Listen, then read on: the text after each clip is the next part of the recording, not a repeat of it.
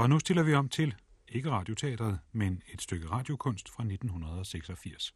Jeg drømte, at jeg løb ned ad en lang gade, og alting stod stille.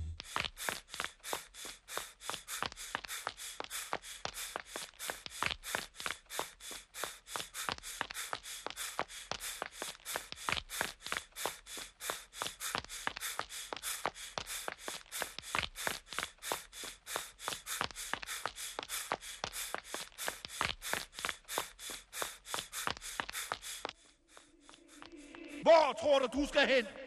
Ingen steder. Øh, torvet. Ingen steder eller torvet. Øh, torvet. Men hvis du mærker det mindste, så er det væk. Forstår du? Væk!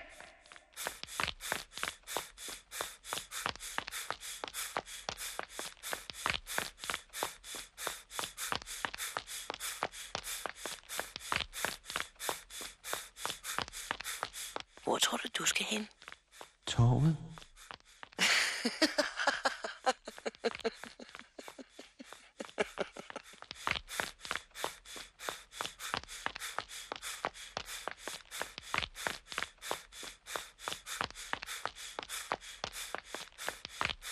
Torvet. Under den blå himmel. Og solen er skarp. Og rådhustårnets klokker slår. Alligevel ikke helt rigtigt. Bare som om en eller anden står og dasker til den med en blyant.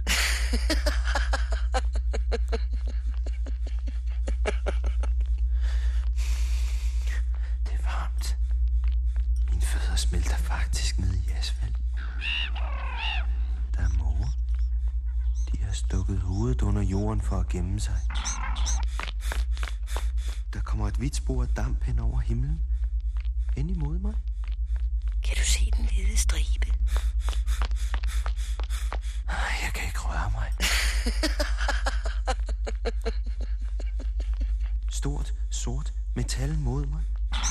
Mågerne skriger under jorden. Nu stanser det. Lige over mig. 20 meter over mig hænger det. Hvordan kan det stå stille i luften? Mor! Det vi hørte her var et uddrag af Ole Borndals radiomontage Moriendo, den døende, et bevægende selvopgør med sort syn og dødsangst. Den 33-årige Ole Bornedal, der også er kendt som ophavsmanden til et af nationens mere humoristiske udbrud, nemlig Det er fandme uhyggeligt du, er aldrig gået af vejen for at bruge af sig selv for at vise den angst og splittelse, mennesker i moderne tider lider af. Moriendo handler om en ung, strålesyg, ensom overlevendes fantasier i et København inficeret af radioaktivitet.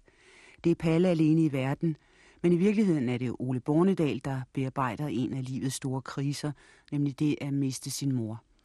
Det tør han, Ole Bornedal, at dramatisere sine personlige erfaringer og derved gøre dem almene, og det lykkes for ham indtil videre, både som lørdagsunderholder på tv og som en af sine samtids skarpe observatører og kritikere, at holde en knivskarp balance mellem det lette og det alvorstunge.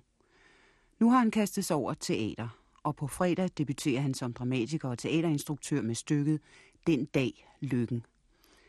Jeg tog på Dr. Dantes Avenue på Frederiksberg i København for at tale med ham om stykket, der er inspireret af Blekingadebandens skæbne, og handler om vores idealisme og vores passivitet, vores forhold til den tredje verden og vores forskruede virkelighedsopfattelse, der er konstrueret af medierne. Når seerne trænger til deres dosis af sult og elendighed, så bliver sultne afrikanske børn med opspilede maver, lille sorte sambo, som Bornedal kalder dem, trukket ud af mølposen af nyhedsmedierne. Når så han er kørt for længe, så bliver man på nyhedsredaktionerne lidt træt af at se på ham, og det gør det almindelige publikum også.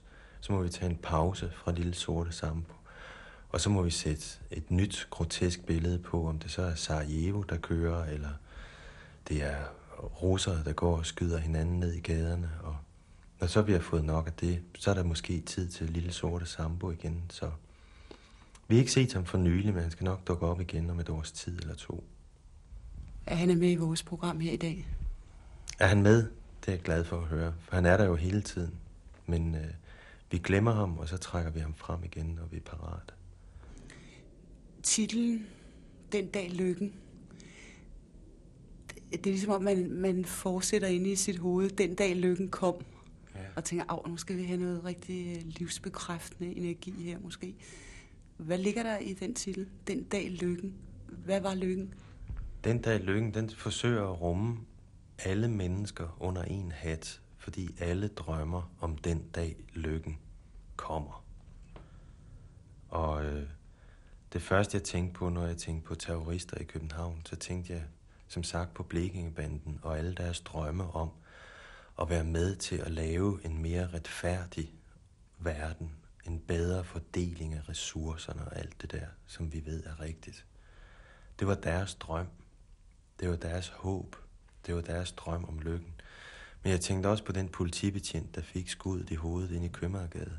Og jeg ved, han havde også en drøm. Han havde en drøm, som politibetjenten har. Der optræder jo også en politibetjent i det her stykke, der kommer grueligt galt afsted. Og politibetjenten, han drømmer om et øh, bedre samfund, hvor der er ro i gaderne, og folk de opfører sig ordentligt, og alle er gode ved hinanden. Det er politibetjentens drøm.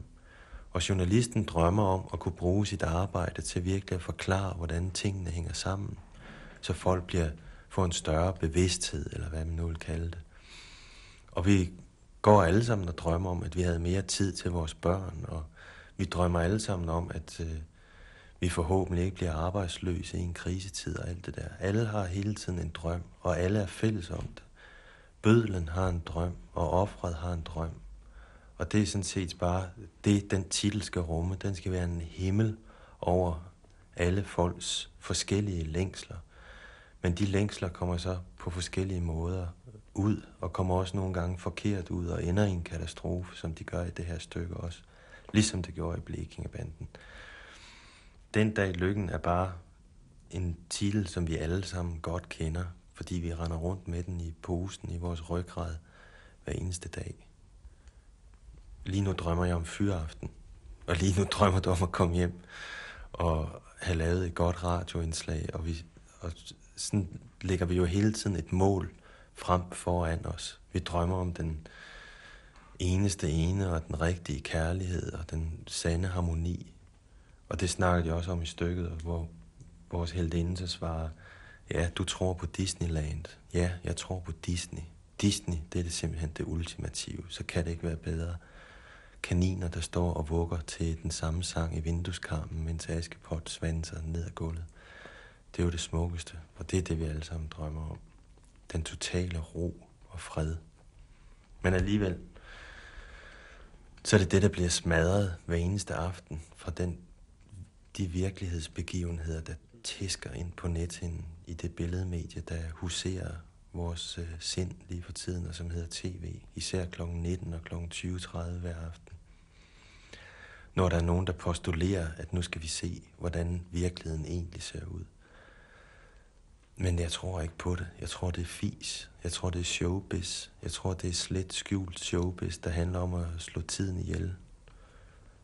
Jeg tror ikke øh, på, at man kan sanse de virkeligheder, vi får præsenteret på den der tv-skærm. Og det er det, som stykket i høj grad handler om, det vi laver her. Vi bliver gjort angste, og vi bliver gjort urolige, men vi har ikke nogen steder at gøre af det. I stedet for sidder sidde bare og stivner i plyssofaen, uden at kunne komme af med chokket. Det er det samme som at stå på et diskotek og danse til noget rigtig høj musik lige foran højtalerne. Og kroppen er fuldstændig ekstatisk. Og så går der en sikring. Og så hænger lyden bare i stillhed i rummet. Og så står man med al adrenalin pumpende rundt i kroppen, og man aner ikke, hvor man skal gøre af den. Og sådan synes jeg, at tv det kører. Det er angst, angst, angst hele tiden. Men der er ikke et eneste forløsende moment i det nogen steder. Det er der i den dag lykken. Der får vi en afrunding, og der får vi en tanke med hovedpersonen, der sidst sidder blind i sin celle, og så siger, Gid jeg dog stadigvæk kunne se mågerne. Jeg tænker på, hvordan mågerne ser ud, når jeg står ved reglingen på et skib, og hvis jeg kunne se, hvis jeg faktisk stod ved reglingen på et skib og kunne se mågerne, så ville jeg sikkert have mere travlt med at læse avisen eller æde en hotdog. Men sådan er det altid med lykken. Man glemmer altid det, man har, og man husker altid kun det, man har mistet. Og heldinden siger så, hvis det er rigtigt, så er vi jo til grin. Og han svarer, ja, det er en sygdom. Og det er det, det handler om, og det er det, vi alle sammen kan genkende, for der bliver ikke sagt noget nyt i min forestilling. Det er alt sammen genkendeligt. Og det handler om, at sådan har vi det hele tiden. Det, vi står i, nærværet, sanserne, det glemmer vi. Det er først i det øjeblik, vi har lukket døren efter os, at vi kommer i tanke om, Gud, hvad var det egentlig, vi havde? Ole Borndals stykke Den dag lykken har premiere på Dr. Dantes Avenue til det gamle Avenue Teater på Frederiksberg i København på fredag.